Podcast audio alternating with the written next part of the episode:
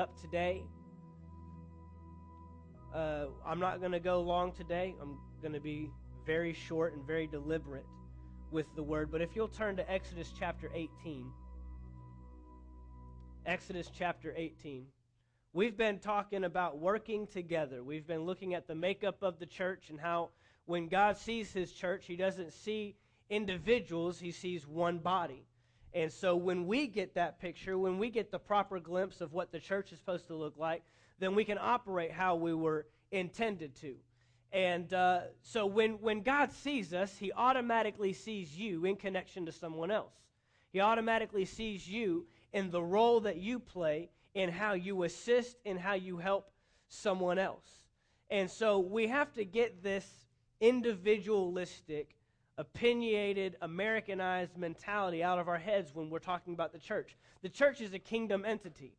The church is not a republic. The church is not a democracy. The church isn't built on your standards and institutions. It's built on God's standards and institutions. And so when we grab a hold of that and when we understand what uh, God intended to design and what God intended to do through his church, then his church will be as powerful as it was meant to be.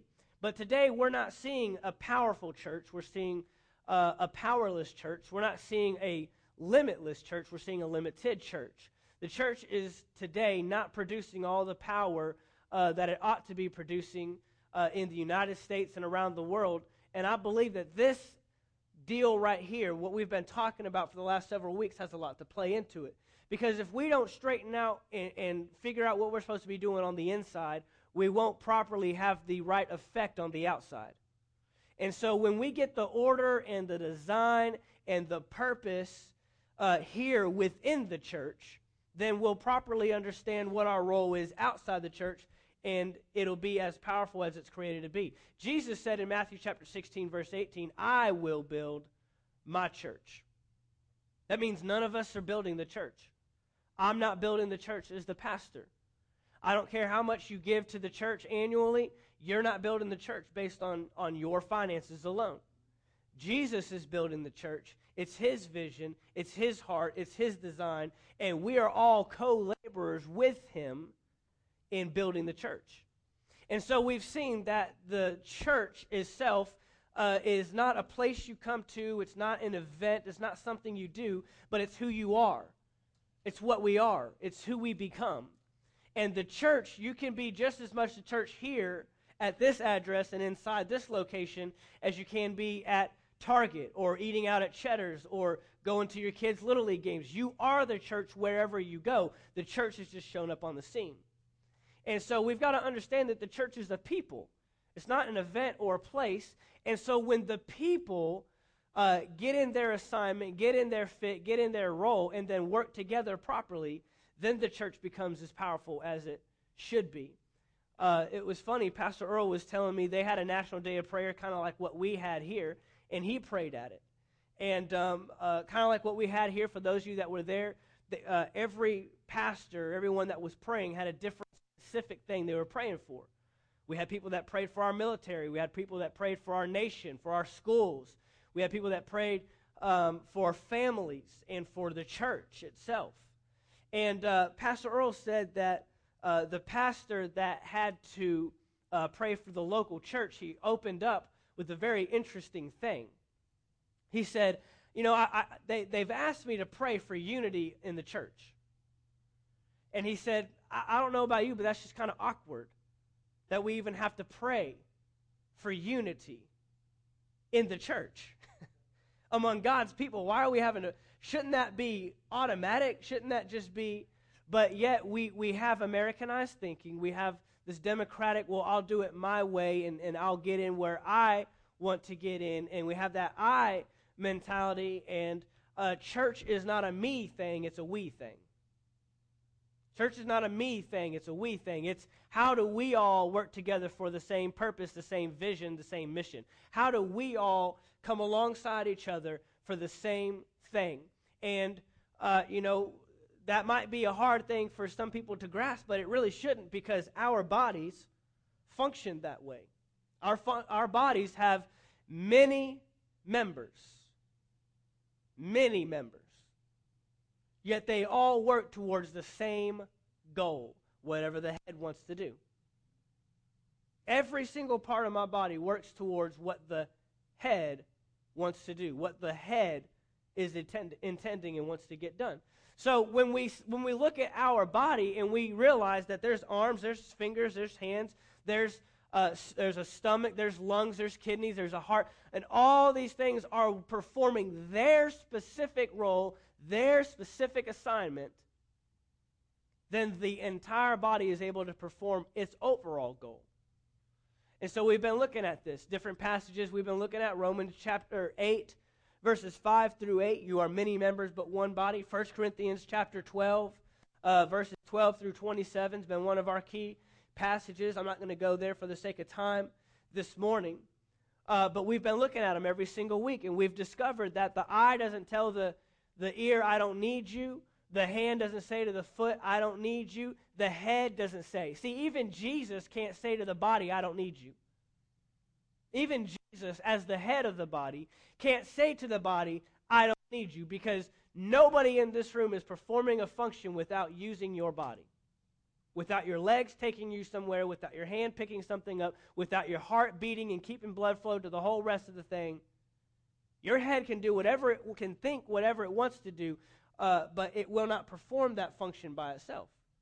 So even Jesus needs his body to be working together. So look at Exodus chapter eight. I want to wrap this thing up today. And um, I, I want to, or Exodus chapter eighteen, I'm sorry, Exodus eighteen. I think I said eight. But we want to go to Exodus chapter eighteen. We want to look at how, we, we want to get rid of this alone on your own island mentality. And last week I, I spoke specifically on the role of the pastor. Talked about what the pastor is supposed to do, what a true pastor looks like, how a pastor is to operate. And I, I want to show you today, uh, just as I said, that even Jesus being the head cannot do anything on his own. I want to show you today that no matter the realm of power you may have or the position or the fit you're in, you cannot do it by yourself. Our very first message was titled, Deficient by Design. God has made us, created us, deficient by design. That means you cannot do it all by yourself. There is something you cannot do, and you need someone else to come alongside and help you do it. Everybody. Everybody in the church. And so when we understand that, then that brings us the question.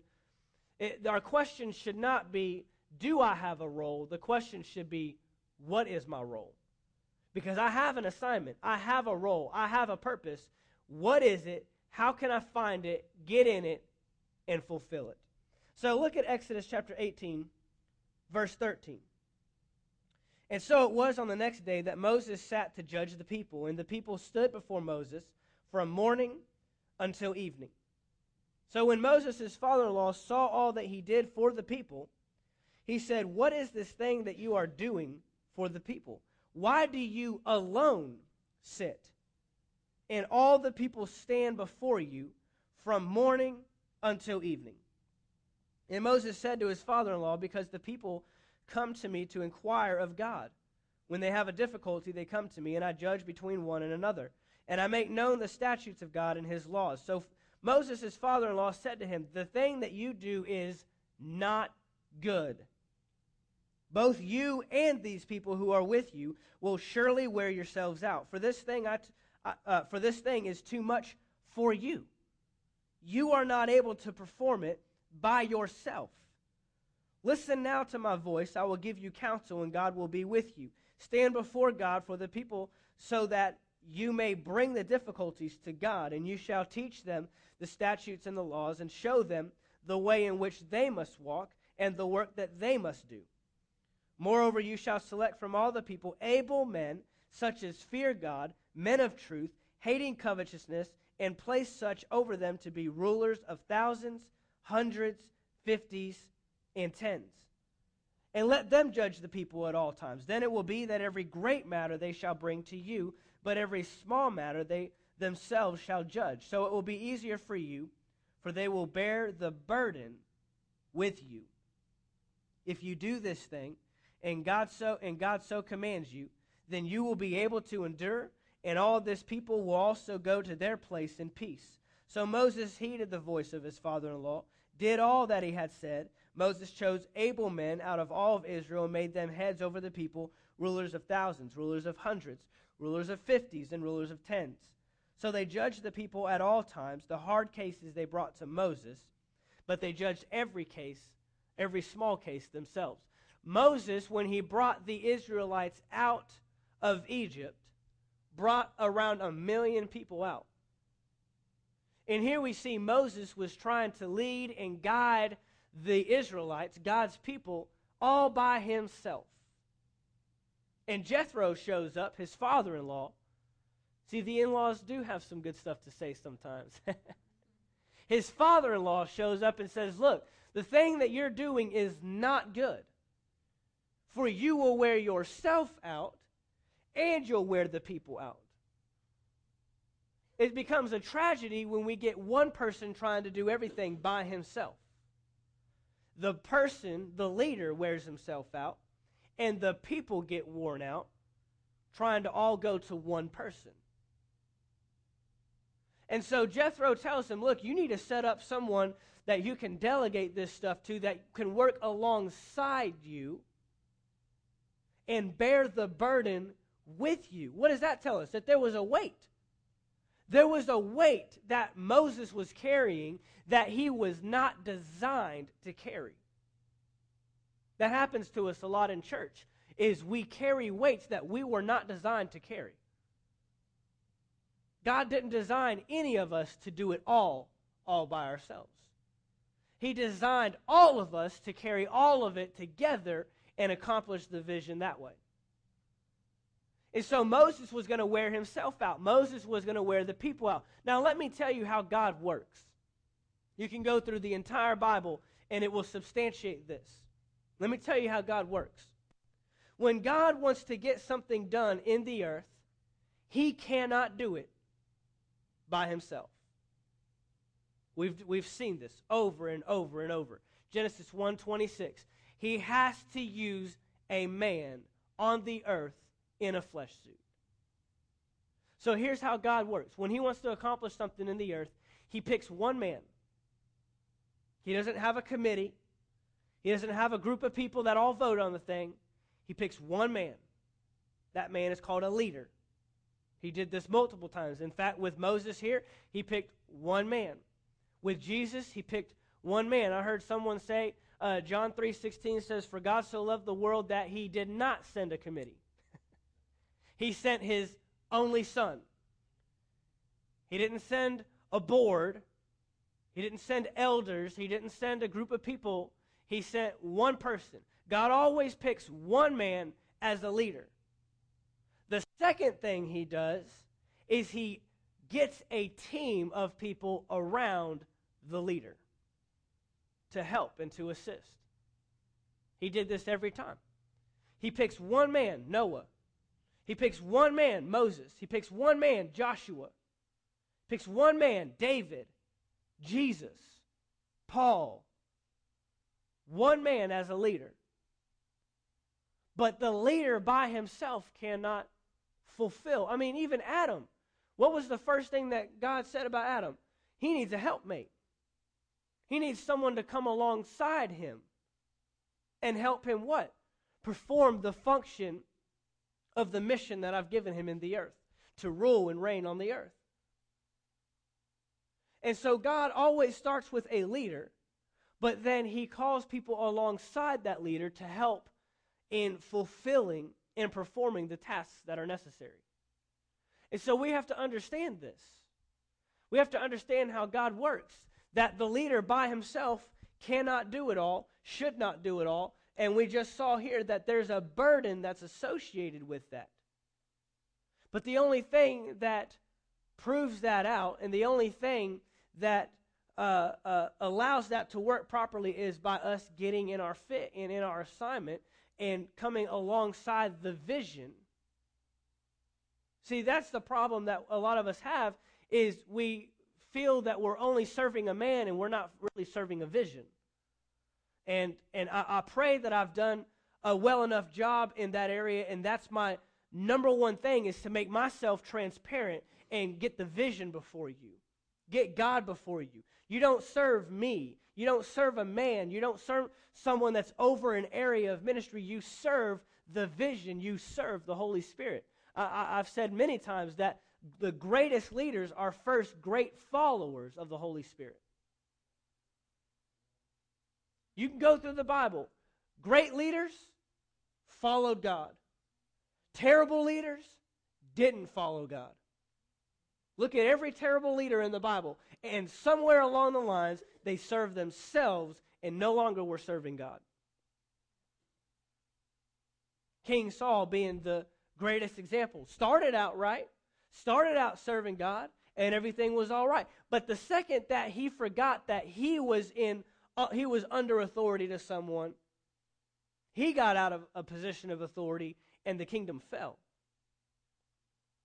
Remember when the centurion came to Jesus in Matthew chapter eight, and the centurion recognized something about Jesus. He said, "You're a man under authority just as I'm under authority." Well, how did he get that when Jesus makes statements like, "I've been given all authority in heaven and on earth"? Because Jesus still kept himself transparent, and he said, "I'm not here on my own initiative. I'm not here doing what I want to do. I'm not here serving myself, pleasing myself. I'm here serving as the Lord, as my Father, the King, has sent me." And so he made himself transparent. He became invisible in leadership. And so we've got to understand that God's leaders, God's men that he has set up as leaders, we're to follow them and serve alongside them because they can't do it by themselves. There's many pastors that get wore out. They get worn out for that one reason alone. It's called, they call it burnout. They get tired and they get weary because they're trying to do it all alone. They're trying to do it by themselves. I mean, that was one of the first statements that Jethro made to Moses. He said that in verse fourteen. He said, "What is this thing that you are doing for the people? Why do you alone sit?" He identified, you're carrying a weight that you're not designed to carry, and before you know it, it's going to break you.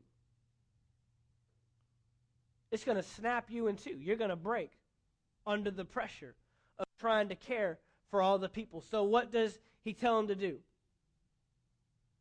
He says, you need to get people set up underneath you that the people can bring their problems to, their troubles to, and and get that developed to. People that can, they don't always have to be coming to you, they can come to others. You've got to get that set up because the church was not designed to be built on one person. The Catholics believe that. Catholics, they literally believe the church was built on Peter based off of Matthew sixteen, eighteen. And if you go over to Italy, you'll find uh, there in, uh, what's what's the city? The Vatican. Literally built on where they believe Peter's remains are. They literally believe that. But that's not what Jesus meant. The church is to be built on revelation of the Word of God. That's the only thing that can carry the weight of the church. There's no pastor in this universe that can carry the weight of the church. There's no pastor in this universe that can carry all that pressure that's designed to substantiate and sustain all that weight. And so we've got to understand this in, in working together, that God has a piece to play and a, a role for everyone to play. And I hope over the last several weeks that's what we've begun to understand. If I want you to walk away from anything, uh, with anything from this series that we've just gone through and working together, it's that I have a fit, I have a role, I have a part to play in seeing the vision accomplished. Because it's all about the vision. It's not about a name. It's not about a logo. It's not about a ministry. It's not about an individual. You know, I asked myself often, why are we here? I ask myself that. Why? Not because I'm questioning it, because I want to keep that before me. What are we doing? Because when we lose sight of why Anchor Faith Church is in Valdosta, then we will abuse. We will abuse the church. We will abuse our purpose, because when you don't know your purpose, abuse is inevitable. We we saw that. So I'm always asking myself, why are we here? Why is the church here? Why are we trying to raise up and build up a church that is preaching the word, that is preaching the kingdom of God, that will not go to the right or to the left, that will stay clear, that will not compromise? Why are we doing that? It's because Valdosta needs the kingdom of God. Because this city needs the kingdom of God. Needs what God's, God has for these people in this city. There's lost people in this city. There's people that don't know Jesus. And there's people that think they know Jesus.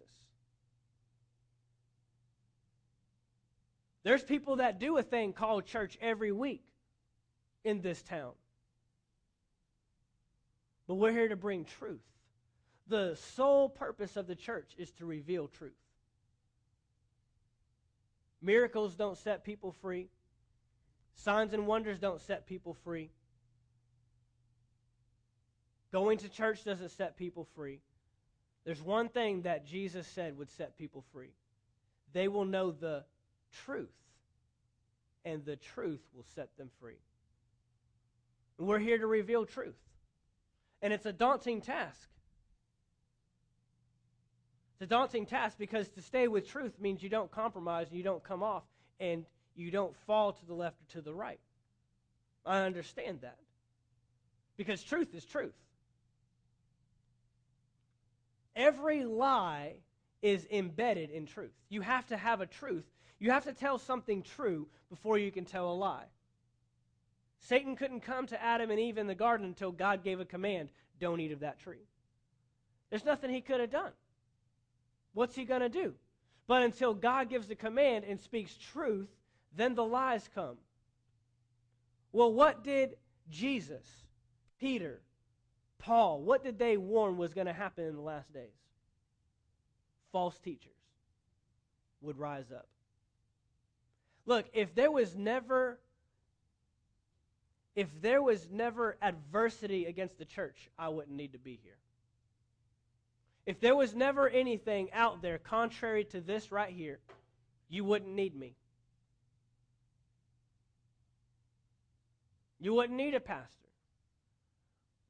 But Paul told Timothy to preach the word, be instant in season and out of season, convince, rebuke, exhort. Why? Because there's false teachers coming that are going to try to get them off of the word.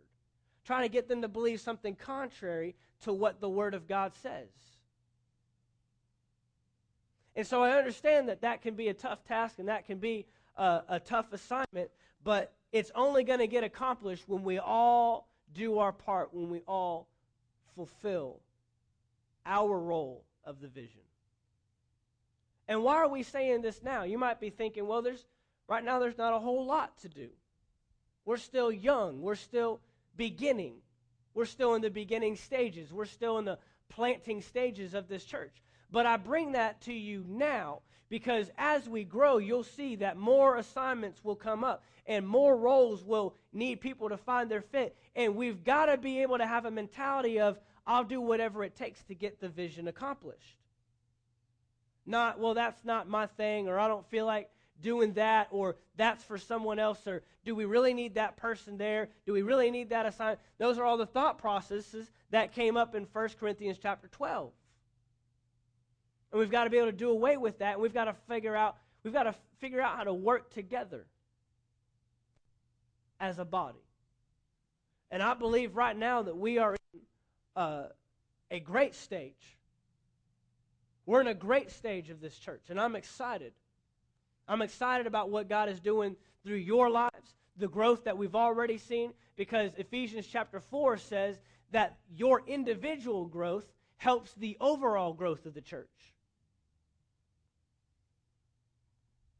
as we grow up spiritually individually, it, it, it helps us accomplish growth of the church as a whole. And so seeing y'all grow and seeing you apply the word, seeing you live out the word daily, seeing the word come to pass in your life, that causes the growth of the church. Now, church growth isn't just by numbers, and we're not going to be fixed on that. I have no timetable. There are groups out there today that try to give you a, you know, by this time you should have this many people. I have no timetable. It's what God wants to do. And we're going to work to grow this church, and we're going to work to make this thing as productive. But all I know is I want to be successful in my assignment, and you want to be successful in your assignment. And the only way you're successful is by obeying the Word of God. If success for this church is one hundred people, if that is what God has called us to influence, is one hundred people, but they have grown up spiritually, they are strong, they can handle any attack, and they can be a witness in this city, then we've succeeded. My success is not based upon any man. My success is not based on any uh, natural measurement. I don't look at other churches to see if I'm successful. I look at what God's called us to do to determine if I'm successful. There's other churches, look, there's always going to be somebody bigger. There's always going to be somebody doing more. There's always going to be somebody doing something greater. And if you chase that your entire life, you'll constantly be chasing, you'll never feel satisfied, and you won't be successful because you weren't going after God's plan in the first place. There'll always be somebody out there who makes more money than you. There'll always be somebody out who's got a bigger house and a nicer car. So we've got to learn to be successful in God's assignment. We've got to learn to be successful in what God has called us to do. And some of the most successful people that I know are ones that found their fit in a church, in a local body church. You know, some of the most unsatisfied, dissatisfied people that I know are ones that just hop around and go all over the place. They're never happy. In life, I'm not just talking about with church, in life. Because you were designed for church. You were designed for this institution. And the church was designed to be way more powerful than it's appearing to be today. We've become what Paul said. They deny the power. They speak it. They talk it. They look the part, but they deny the power thereof. But I want to be like what Paul said. I just want to know him and the power of his resurrection. That's some powerful stuff. The power of his resurrection, the power that raised the man from the dead after being gone for three days. That's the power I want to know. That's the power. I- I'm tired of seeing Christians look to each other with the same questions and the same face as the world has every time a tragedy takes place. I'm tired of it. Somebody's got to rise up and be bold enough to say, this is why this is happening, but we're going to take a stand against it. We're going to do our part. Somebody's got to do that. We're afraid to answer questions. We're afraid to say certain statements. We're afraid to do certain things. And in the process, we compromise truth. We compromise the Word of God. We compromise lifestyles. And then we try to redefine. Look, I'm telling you right now, the world is waiting for the church to rise.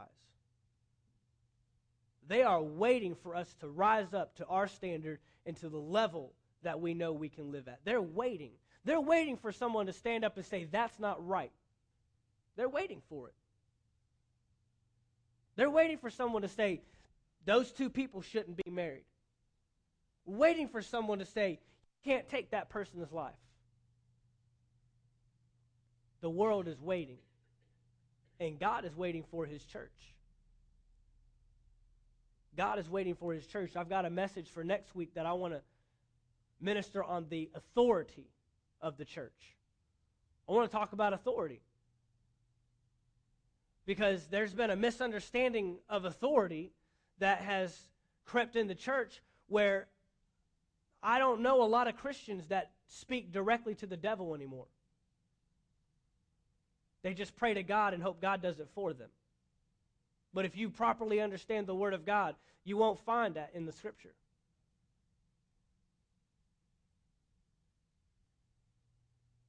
You won't find it. It says, rebuke the devil, submit to God, and he will flee from you. There's nothing in that verse that says pray to God and hope he'll take care of it.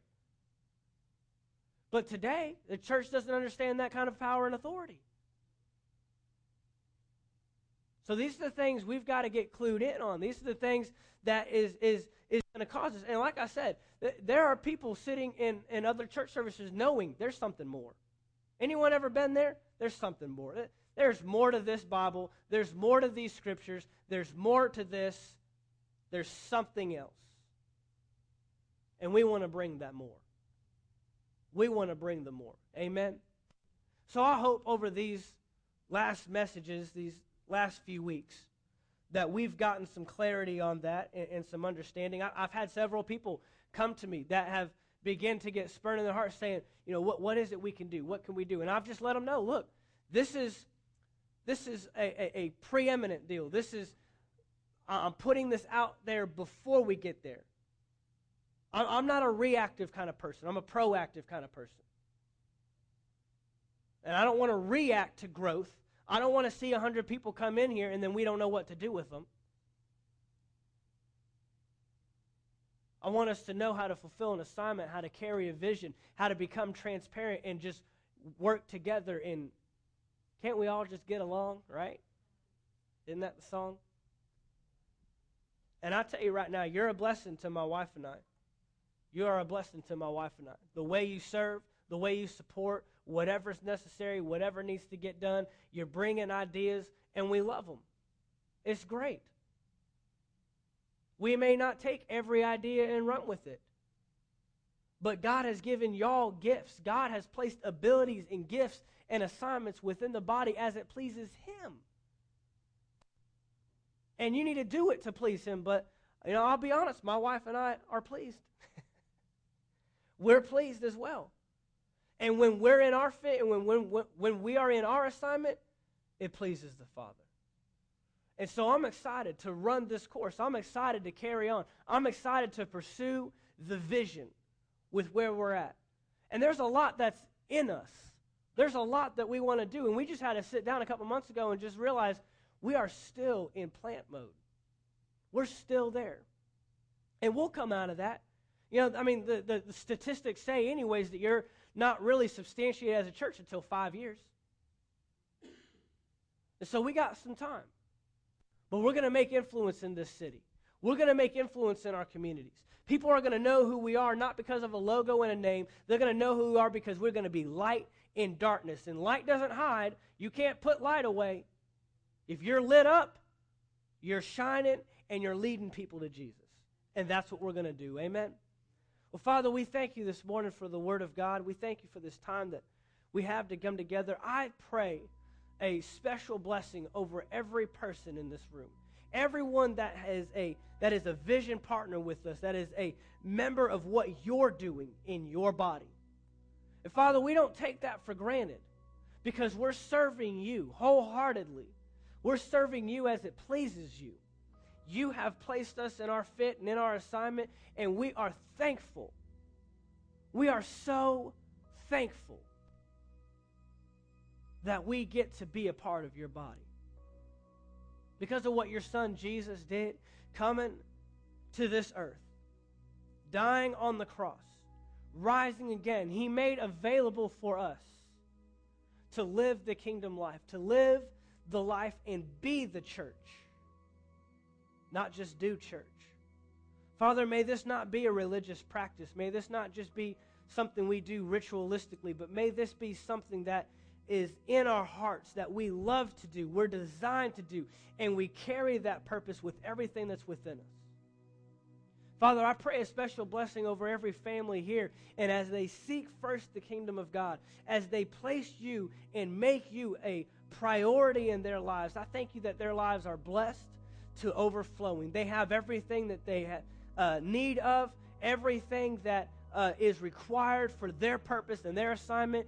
You bring it to them. You supply it to them. I thank you that our marriages are blessed. Our homes are blessed. Our children are blessed. Our jobs are blessed. Everything we put our hand to, it prospers. We thank you for that this morning. I thank you for the vision that you're accomplishing through this church. I pray that we will be submitted to your authority, submitted to your word, and submitted to your vision. We won't try to do our own thing. We put off our agendas. We put off our, our ideas and what we want to do, and we just follow the leading of the Holy Spirit. We thank you that we'll be successful in that because we seek you first in your kingdom. In Jesus' name, everyone said, amen.